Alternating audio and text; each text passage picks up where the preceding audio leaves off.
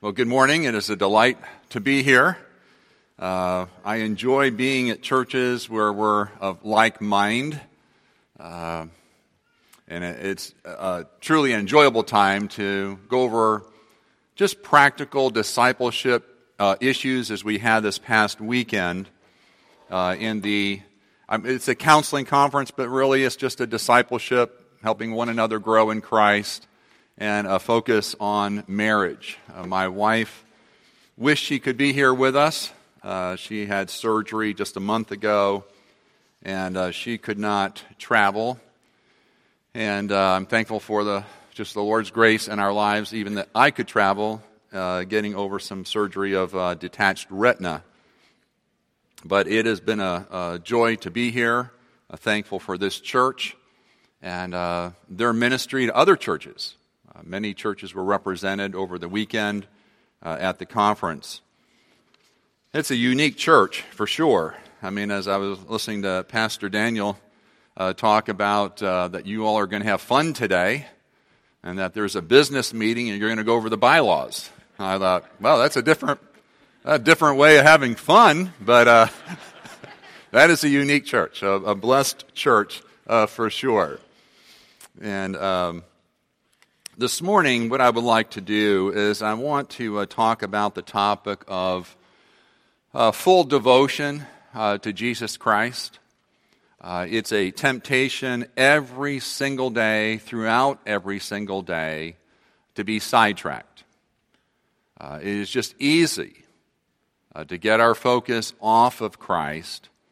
And so we're going to be looking at a few passages this morning, one in the New Testament, we're going to go back to the Old Testament, and we're going to go back to the New. So uh, just stay with me. We, uh, first, let's turn, if you will, to uh, 2 Corinthians uh, chapter 11. 2 Corinthians chapter 11.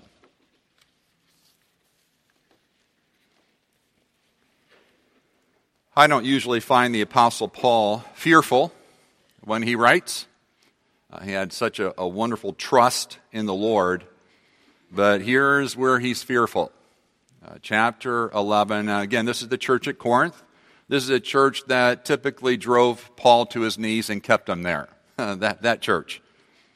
He says in verse 1 I wish you would bear with me in a little foolishness. Do bear with me. For I feel a divine jealousy for you, since I betrothed you to one husband, to present you as a pure virgin to Christ. But I am afraid, and here he is, fearful as the serpent deceived Eve by his cunning, your thoughts will be led astray from a sincere and pure devotion to Christ. Boy, what a verse to put on a post-it note, just to put everywhere, and keep looking at it through each and every day. That, that temptation, uh, that Satan's major tactic it seems, to get us away, our, our, our thoughts led astray from a sincere and pure devotion to Christ. And he says there, if someone comes and proclaims another Jesus than the one we proclaimed, or if you receive a different spirit from the one you received, or if you accept a different gospel from the one you accepted, you put up with it readily enough. Now, the leadership here did not tell me uh, there's a problem going on at our church. Could you please address this? He didn't, they didn't need to say anything. This is a common issue with all believers each and every day. It is a temptation to get distracted. I was looking, uh, thinking back there, uh, some years ago. a Soviet leader, Khrushchev, used to tell of a time when there was a wave of petty theft in the Soviet Union. To curtail this, some are getting distracted now. So, this petty theft is going on in the Soviet Union. To curtail this, the authorities put up guards around the factories. At one timber works in Leningrad, the guard knew the workers in the factory very well. The first evening, out came Peter Petrovich, with a wheelbarrow and on the wheelbarrow, a great bulky sack with a suspicious looking object inside. All right, Petrovich, said the guard. What have you got there? Oh, just sawdust and shavings, Petrovich replied. Come on, the guard said. I wasn't born yesterday. Tip it out. And out came nothing but sawdust and shavings. And so he was allowed to put it all back in and go home. But then the same thing happened every night of the week. And the guard became so frustrated, finally, his curiosity overcame his frustration. And Petrovich, he said uh, to him, I know you. Tell me what you're smuggling out of here, and I'll let you go. Petrovich looked at the guard and said, Wheelbarrows. Sometimes we are so sidetracked we get caught up with the gnats and swallow the camels. A former police officer tells of the tactics of roving bands of thieves. He said, quote, they enter the store as a group, and then one or two separate themselves from the group, and the others start a loud commotion in another section of the store. And this grabs the attention of the clerks and the customers. As all eyes are turned to the disturbance, the accomplices fill their pockets with merchandise and cash on the other side of the store, leaving before anyone suspects anything. Sometimes hours, most of the time days go by before the merchant realizes something is missing. And then it's too late. Again, unless they have cameras throughout the store.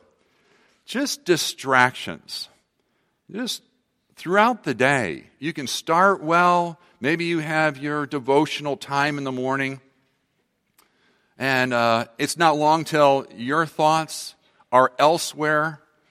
And I mean throughout the entire day, they're elsewhere. And that little time in the morning is not a time released capsule that just slowly dissipates through the day. As we need devotion each and every minute, each and every hour of the day. I began to think about what kind of distractions we're typically faced with. Sometimes it's difficulties that God has ordained to bring into our life. It may be health issues. Uh, we just kind of went through a whole month of various health issues, and it's just easy to get your mind on your health and how you're feeling and your thoughts can be led astray even away from the Lord Jesus, or a loss of a relationship, or a deep burden over another loved one that you're maybe having trouble with, and you just focus is on them throughout the day. Or maybe it's financial difficulties or unresolved conflicts, and it just captivates. We're just easily entangled Maybe it's certain pursuits that you're after, and that takes your attention away from that sincere and be, uh, pure devotion to Christ. Maybe it's comfort and ease and pleasure, which our, our nation definitely worships. Um, I just saw on the way out uh, here a few days ago the salary of a of a baseball player, and I just can't even get my mind around the amount of money they're paying this person uh, for a partial season of play. But it's just our, our culture, all around comfort, ease, pleasure, entertainment, uh, gaming. Maybe it's a pursuit of relational, um, a relational uh, pursuit of marriage or parenting a pursuit that you just focused on the children or grandchildren, or it's a pursuit in job advancement or education. And not that any of these are all wrong in and of themselves. But it can become inordinate and it can just take our attention away from that sincere and pure devotion to Christ. Social media is definitely one of these things that can take our attention and up to hours and hours a day. I don't know that I can even teach a class without someone on their cell phone doing something. Now, you may be on yours, but you're looking at the scriptures, I'm sure. but it's just, if it, if it vibrates, you've got to immediately go to it. I was uh, at an airport um, eating breakfast before I caught the plane, and there was a couple sitting next to me. It was a father and his daughter, his teenage daughter, and they were, uh, the tables were close. And I'm just sitting there eating, and she's telling her dad uh, that she's been depressed lately. And I, I'm trying not to listen, but they're right there. And he's on his cell phone. And I almost wanted to say, um, look up there, you know, and slap them. just listen to her. And, and we just so focused. When you go even to restaurants, you'll see couples and they're both on cell phones. Maybe they're texting each other. I, but it, it's just the distraction of social media and hours and hours, or technology. Maybe it's a, a pursuit of fitness. Or maybe it's a dependency issue. You're more dependent on people, and you're not going to Christ, and you're finding false refuges in other places rather than in our God. It's just so easy and such a temptation each and every day. And I'm not just talking about you, it's about me. It, it's all of us in here who name the name of Christ. And for some, I grew up in um, above Joliet in Lockport, Illinois. And it was not a good season in my life. I mean, I, parts of it were wonderful. Uh, I worked on farms. I thoroughly enjoyed um, working, um, driving tractors when I was 12. I mean, that, how can you beat that? But I enjoyed that, but I was at a, my dad was pastoring at the time, and I just, I was unsaved. And I was a Christianized pagan, and it was not long till I was distracted by the things of the world. And I, I wanted what the world had. Uh, I was um, not interested in the spiritual things. I wanted to get away from my parents. Uh, I, I, just wanted my freedom. That's where I was at in my junior year uh, at high school. And I thought the world had a whole lot more better things to offer than, what, uh, than Christ. And I was uh, wrong. I mean, the, God is true. Ecclesiastes says you're chasing after the wind, you're eating dust when you pursue all of the things that the world has to offer. And God, in His mercy and grace, a year later, uh, I attended a, a, boarding school by my choice to get away from home, but it was a Christian run boarding school. And God, in His mercy and grace, saved me and converted my soul, graced me with repentance and faith. I'm so thankful for my parents who loved Christ. But when you're unsaved, you hate the light. You hate the light. And typically, Christian parents are reflectors of the light, and uh, you only have two options if you're unsaved as a child in a Christian home. Uh, you're either going to be the prodigal's brother, uh, a self righteous hypocrite, or you're going to be the prodigal and just want to get away. And I was the one that wanted to get away. And uh, I was given the option of a boarding school, and, and again, just to get away from my parents. But I, you can't get away from the Lord. And He graced me with salvation. I'm so thankful for that. But I was attracted by uh, um, just what was out there, but it's so empty.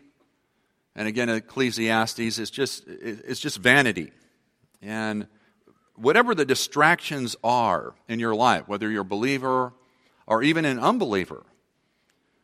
I want us to come to the passage here in Jeremiah now. So if you come back to the Old Testament, to the book of Jeremiah, chapter 2. Jeremiah chapter 2.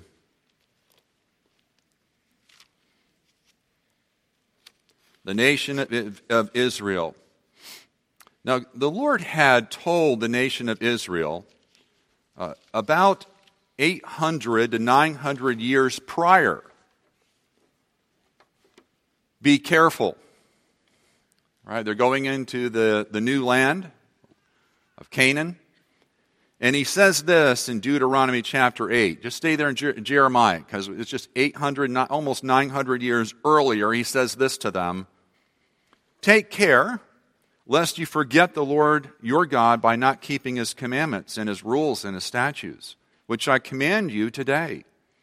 Lest when you have eaten and are full and have built good houses and live in them, and when your hands and flocks multiply, and your silver and your gold is multiplied, and all that you have is multiplied, then your heart will be lifted up, and you will forget the Lord your God, who brought you out of the land of Egypt out of the house of slavery, who led you through the great and terrifying wilderness. And then he goes on to say, Beware, lest you say in your heart, My power and the might of my hand have gotten me this wealth.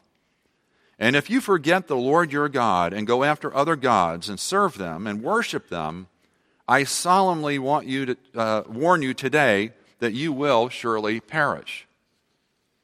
It was just a warning. You're going to go, you're going to get distracted, you're going to forget the Lord. And in your pride, you'll just think you accomplished everything, that from you, by you, and to you belong all things. And here they are, almost 900 years later. They are distracted.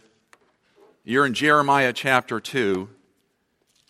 He says there in verses um, if you go to verse 1 and 2, he says, The word of the Lord came to me, saying, Go and proclaim in the hearing of Jerusalem, Thus says the Lord, I remember the devotion of your youth, your love as a bride, how you followed me in the wilderness and a land not sown. Well, there was a time when Israel was devoted to the Lord. But now, go to verse 12. He calls nature to be a witness. He says in verse 12, Be appalled, O heavens, at this. Be shocked. Be utterly desolate, declares the Lord. For my people have committed two evils. They have forsaken me, the fountain of living waters, and hewed out cisterns for themselves broken cisterns that can hold no water.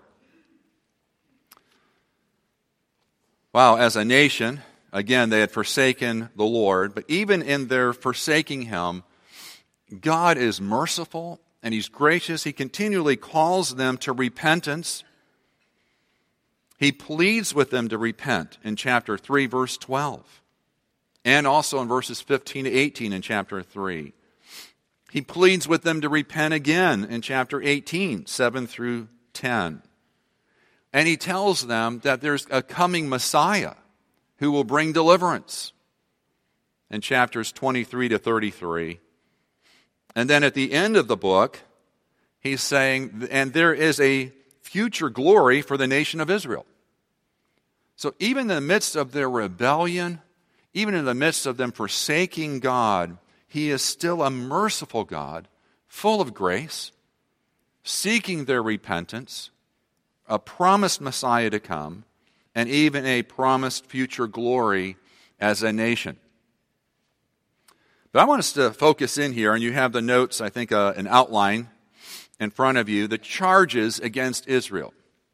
In Jeremiah 2, verse 13. The first charge is that they are forsaking the fountain of living water. This is turning one's face away. It's a, uh, your thoughts are led astray. Uh, your hearts are led astray. Your affections are led astray. A choice is made to not keep trusting in and hoping in the Lord. It wasn't just a drift of how they felt. Their thoughts were going astray. Their affections were going astray. They were forsaking the fountain of living water. Now, this is the living God that they are forsaking. He's the God of glory. Stephen Charnock, in his book on the existence and attributes of God, says when you think about the living God, nothing can add to him or make him better than he is. Nothing can detract from him to make him worse. Nothing can be added to him, nothing can be severed from him. No created good can render him more excellent, nor evil from any creature can render him less excellent. He is perfection. And they were forsaking him. And it's not just a fountain, a definite article, it's the fountain of living water. In Psalm 36 9, for with you is the fountain of life. In your light we see light. We know in the New Testament this fountain of living water was none other than Jesus Christ. Christ, before he took on humanity and took the name Jesus. Even Jesus said in John 4 14, Whoever is drinking of the water that I give him will never be thirsty forever. He said later in John chapter 7, on the last day of the feast, the great day, Jesus stood up and cried out, If anyone thirsts, let him come to me and drink. Whoever believes in me, as the scripture has said, out of his heart will flow rivers of living water. You say, well, that's in the Gospels. How do you know that's Christ there, the fountain of living water? Well, 1 Corinthians chapter 10 tells us who the rock was that Israel drank from. It says in chapter 10 of 1 Corinthians, all were baptized into Moses in the cloud and in the sea, and all ate the same spiritual food, and all drank the same spiritual drink, for they drank from the spiritual rock that followed them, and the rock was Christ. That's how we know we're, we're talking about Christ, the fountain what I found interesting when I was looking at the uh, learning the languages and you start uh, reading the Gospels, I, I found that when the Lord would say, Believe in me, come to me, drink from me, uh, it's not a one time event. The verb tense that Jesus would use is keep believing in me, keep coming to me, keep drinking from me. It's a present active tense that keep doing it. Don't, not one drink, not even one sip in the morning will be sufficient. To drink at the fountain of living waters is to be drinking and meditating throughout the day, day and night, when you look at Psalm 1 and Joshua chapter 1 as well. So that's the first evil, sin number one your thoughts, affections, and will turns away from the Lord, where you're not drinking at the fountain, forsaking the fountain of living waters. Evil number two, which is the second charge here, is constructing broken substitutes, cisterns. It's an act of the will. We never leave something for nothing. Our hearts are always actively worshiping. We're always drinking. It's just from where? Augustine said, You cease to worship God and you don't worship nothing, but instead you worship anything. And our hearts have always been temples with active worship going on in them. I meet people and they go, "Boy, I just don't want to. I don't want to drink from the cistern. I just want to. I don't want to spend so much time in social media. I just don't want to. I don't want to be involved in this this evil number two, uh, this habit pattern that I have, or a sinful habit. I, I want to stop that. Well, that's support groups. Support groups are typically around a particular sin or evil, and they're all trying to stop. And they all talk about their sin struggle and how many years, months, and days it's been, but that's a 90 degree turn. You need a 180 degree turn, which is go back and not commit evil number one, which is start drinking from the fountain of Christ, to be devoted to Christ. Your thoughts uh, uh, are going towards Him, a sincere, pure devotion to Him. If you omit evil number one, if you commit that evil, you will be at evil number two. And if you're trying to stop evil number two without going and, and not commit evil number one, you'll just be in whack a mole time with cisterns. It'll be one evil after another. But the solution here is don't commit the first evil and getting distracted away from that devotion to Christ.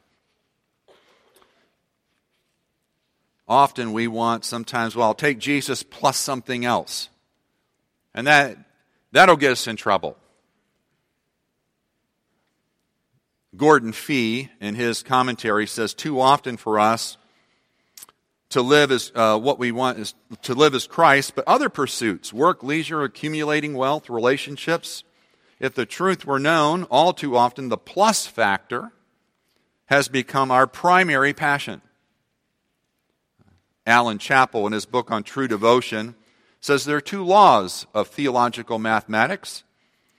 The first law is whatever you add, you subtract. Law number two whatever you add to Christ is what really counts for you. That plus factor often becomes our primary passion. It's Jesus alone, not Jesus plus.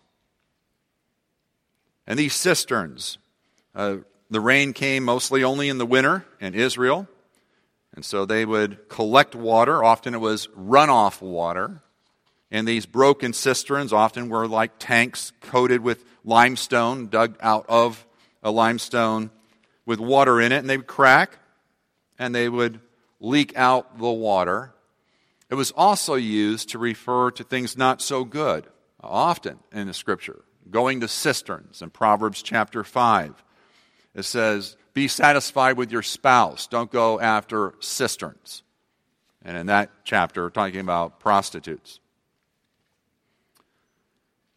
So, two evils.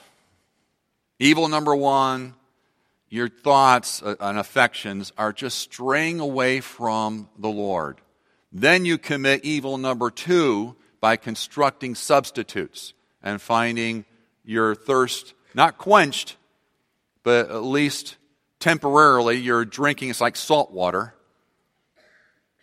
uh, a temporary pleasure, but it's like sugar coated poison. There's other examples in the Bible of this. In Luke chapter 10, Martha was distracted. Mary was sitting there listening to Jesus. If Jesus is teaching in your living room, you don't get up and fix a meal. You realize he can make a meal. He can feed thousands. That's what Mary, I mean, Martha should have thought because she even saw Jesus turn water into wine prior to that event. We see Demas distracted and leaves, loves the world more than Christ. People in the Old Testament, David was distracted one evening. Solomon was distracted. We find uh, in Psalm 73, the psalmist Asaph was distracted. He looked at the wicked and they go, boy, they look like they prosper. The righteous look like they're afflicted every day. He goes, I think I'm a little more attracted to the, to the wicked. Until he goes to the temple and perceives the end as he thinks truly about God and man and man's future. And then he turns his heart back to the Lord and whom have I in heaven but thee? There's no one I desire besides thee. There's just all kinds of examples in the scripture of this. But I want to turn your attention now to Revelation chapter 2. Jesus actually answers this problem of getting sidetracked. It was a church that he's writing to here, a church that was near and dear to the Lord.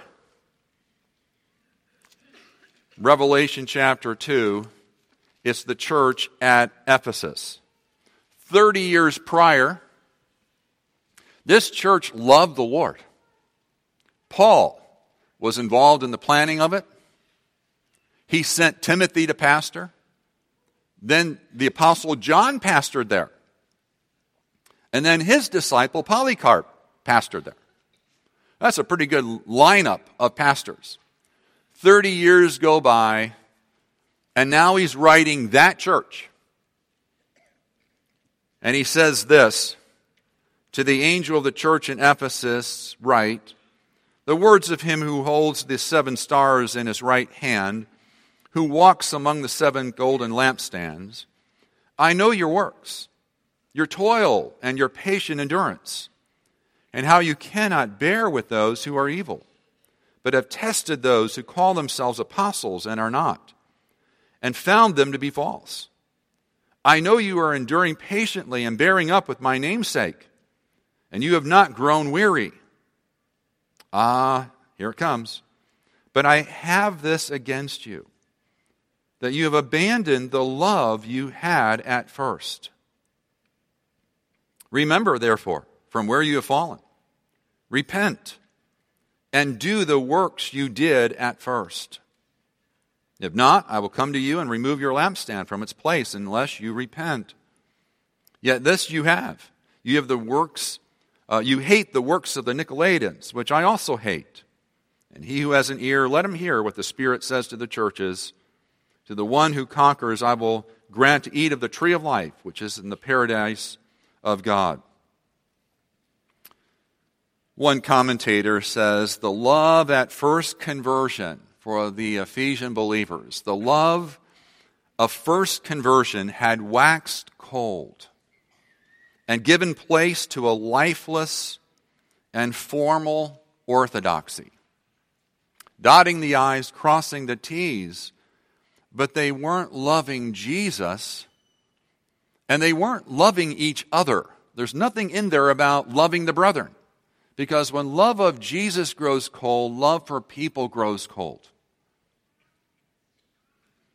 And so, what the Lord tells them is remember back on that first devotion that you had. And I would just encourage you, some of you have been maybe believers for a long time. And it's remembering back of that first devotion. I was thinking about that at Valentine's Day. Um, is just getting where she can get up and around after surgery. Uh, I'm seeing out of one eye. Uh, I had a, surgery on my uh, eye. And, um, and we're just trying to reminiscing what it was like when we first met. Like we couldn't bear the thought of being away from each other. And We just wanted to be with each other. I wanted to hold her hand all the time. And you're just going, whoa, what's, what happens over time? Well, kids come along and job and ministry and all kinds of other issues. Be careful. And that's just on a human level. And the Lord is saying, Don't forget me. First love devotion, that sincere and pure devotion to Christ. It's almost as if Satan doesn't care if you're involved in ministry. Just get your eyes off of Jesus, would be his plan talk about the word but miss the, the living word that the written word reveals. Spurgeon says again how happy you used to be in the ways of God. Your love was of that happy character that you could sing all day long when you were first converted, but now your religion has lost its luster. The gold has become dim. You know that when you come to the sacramental table, you often come there without enjoying it. There was a time, he said, when every bitter thing was sweet. Whenever you heard the word of God, it was all precious to you. Now you can grumble at the minister. Alas, the minister has many faults, but the question is whether there has not been a greater change in you than there has been in him. Many are those who say, quote, I do not hear Mr. So and so as I used to. When the fault lies in their own ears, Oh, brethren, when we live near to Christ, are in our first love, it's amazing what little it takes to make a good preacher to us. He said, Why, I confess I have heard a poor, illiterate, primitive Methodist preach the gospel. And I felt as if I could jump for joy all the while I was listening to him. And yet he never gave me a new thought or a pretty expression, nor one figure that I could remember, but he talked about Christ. And even as common things were to my hungry spirit like dainty meat, meats. And I have to acknowledge, and perhaps you have to acknowledge, he says, the same, that I have heard sermons from which I ought to have profited. But I have been thinking on the man's style, or some little mistakes in grammar, when I might have been holding fellowships with Christ in and through the ministry. Instead, I haven't have been getting off and abroad in my thoughts, even to the ends of the earth. And what's the reason for this? He says, But then I have lost my first love. So we have to remember back that early, when we were first converted, what it was like to want to pray and read the scriptures and be with God's people. And then he says in verse, uh, he says here in Ephesians, chapter, uh, Ephesians, in the church at Ephesus, and Revelation chapter 2, remember back, but then repent. It's three R's. It's really easy to remember. Remember back and repent. This is a clean break with your present manner of life. Make changes to pursue the sincere and pure devotion to Christ. And then the third R is return. Practice. Go back and practice the first works. The first works. Well, that's reading the scriptures. That's where we where Christ is revealed. The written word reveals the living word. And so we're just we're getting to know our Savior. And prayer and just talking with the Lord to him throughout the day and fellowshipping with God's people. And you have opportunities uh, that were even mentioned about today and throughout the week, small groups and care groups, and then talking to those who are around you about Jesus. What fills your heart comes out your mouth. And then witnessing, just talking to others about your first love. Now, that's Jesus' solution that he writes to that church who had got distracted. They were meeting every Sunday. They were busy. They couldn't tolerate some false teaching. And they were busy in ministry, but they had lost a love for Christ and for each other. But there's hope. There's grace, there's repentance, there's forgiveness, and, and Christ wants this. So when we look at some intentional meditation points uh, in closing here. Just some things to think through. And so easily distracted. And I don't mean a snapshot. I mean, if some of you uh, just had a baby, I would imagine there would be several snapshots of you at the hospital or you with a, a newborn infant. But if day in and day out, all you're doing is talking about your children, you're distracted.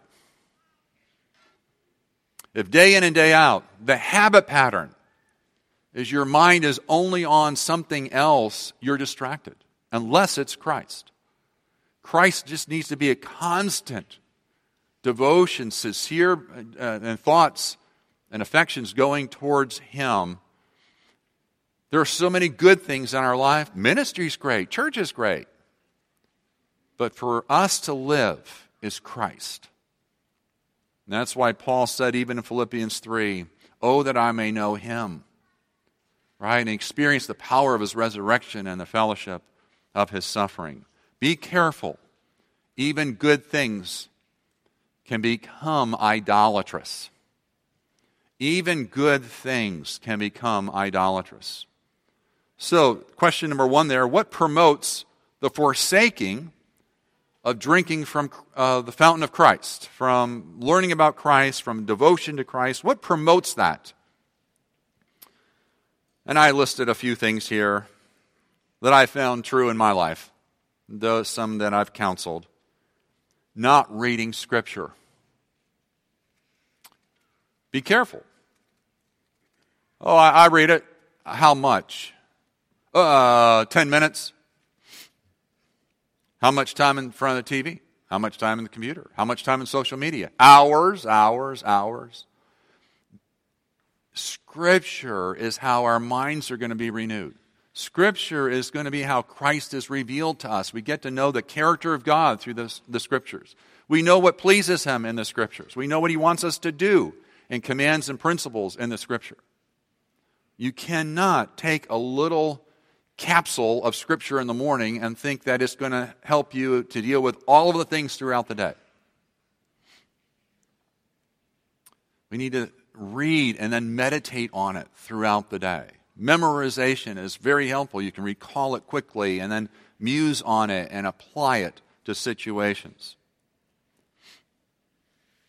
So, reading Scripture, meditating, rehearsing the truths about God, His character, the gospel, when you forsake that, you're committing evil number one. You're not drinking at the fountain of living water. Another thing that I found promotes the forsaking is not being thankful. Uh, ungratefulness. Uh, it's an evidence of our pride, but we take God for granted. It's what happened to um, Israel in Deuteronomy 8. They were warned be careful, you forget the Lord. And you'll think you accomplished all this rather than that He gave it to you. We need to be the most thankful people on the face of the earth and thankful to each other and for everything people do for you. Discontentment will tend to take our eyes and focus off the Lord. Discontent or disappointed with God and His plan in your life. His plan's perfect. But you may not like it. I may not like it. And then we don't really want to spend much time with someone that we don't like what they're doing. And there we go to evil number two. I would also suggest we don't forget we forget about Jesus' soon return. We don't think much about he could come right now, anytime today. That is where our hope is at. That's why we persevere. And we should be looking forward for his return, not who we can see in heaven, but that we can see him. So that promotes the forsaking of the fountain of living water. So, what promotes our devotion to Christ? Well, I just kind of mentioned it right there. Spending time aggressively, intentionally, pursuing the spiritual disciplines that we might get to know our Savior more.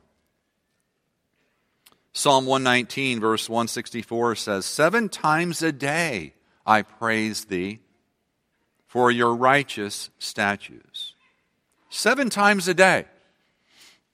There's other things where he, looks forward to the night watches so he can pray and think about the Lord. Boy, that's like every four hours. It's just throughout the day. So remembering back the time when you made profession of faith in Jesus Christ and you wanted to be loving Him, knowing Him in His Word, prayer with His people, thankful, Anything above hell is a blessing. That God graced you with saving faith. So remember back, repent, and return back to those first works. I would encourage you don't leave today without thinking, what practical step can I take? Have I, have I gotten distracted from that full devotion to Christ, even on some good things in your life? but they've taken your devotion your, away from drinking from the fountain of living water. In Proverbs 27, verse 7, to the full they loathe honey, but to the hungry every bitter thing is sweet. Really interesting proverb. When you're full, nothing else is even appealing. But if you are hungry, everything seems sweet. We need to be so full and devoted in our uh, contentment with Christ, not Christ plus anything, that there is that joy and that satisfaction in Him alone. If you are doing well and drinking from the fountain of Christ, you are in the Word, you are in prayer, uh, you're devoted uh, to Him, even though you do different things and different occupations throughout the day. Praise God for that. Thank Him for His grace to help you and excel still more. But if you're like others uh, in here, even this morning, and just find yourself, I think I, habitually I've just gotten distracted. There's hope, there's help, there's grace. You can remember back, you can repent with God's grace, and you can return. And if you are unsaved here this morning, then you're chasing after the wind, as Ecclesiastes calls it, or eating dust. There is the bread of life. There is ever, everlasting water where you will not thirst again, in that sense, in Christ. And that you would not even leave here today without asking someone, please help me to think through this. How can I trust in Christ as my Lord and Savior? Let's pray. Father, thank you for this time this morning. In your providence, you have brought each person here our paths have crossed. This is the passage of Scripture that was unfolded. It's about your Son, Jesus, who did not hold uh, equality with you, something to, to just hold on to, but he emptied himself. Took on the form of a slave, a servant, and became obedient, even to the point of death, even death on the cross to pay for our sins, those that would believe in him, to pay for our sins, and then would give us, put his perfect life to our account, that we would be acceptable to you. Lord, what a gift! A gift of grace, a gift of mercy. And I pray this morning that we would remember back of that the early days of conversion or that this, this day might be the day of salvation. That we would repent if we are drinking elsewhere, and that our devotion would be back with Christ and Christ alone. Lord, thank you for your Spirit who indwells your children and helps us both to will and to do your good pleasure. And we praise you in Jesus' name. Amen.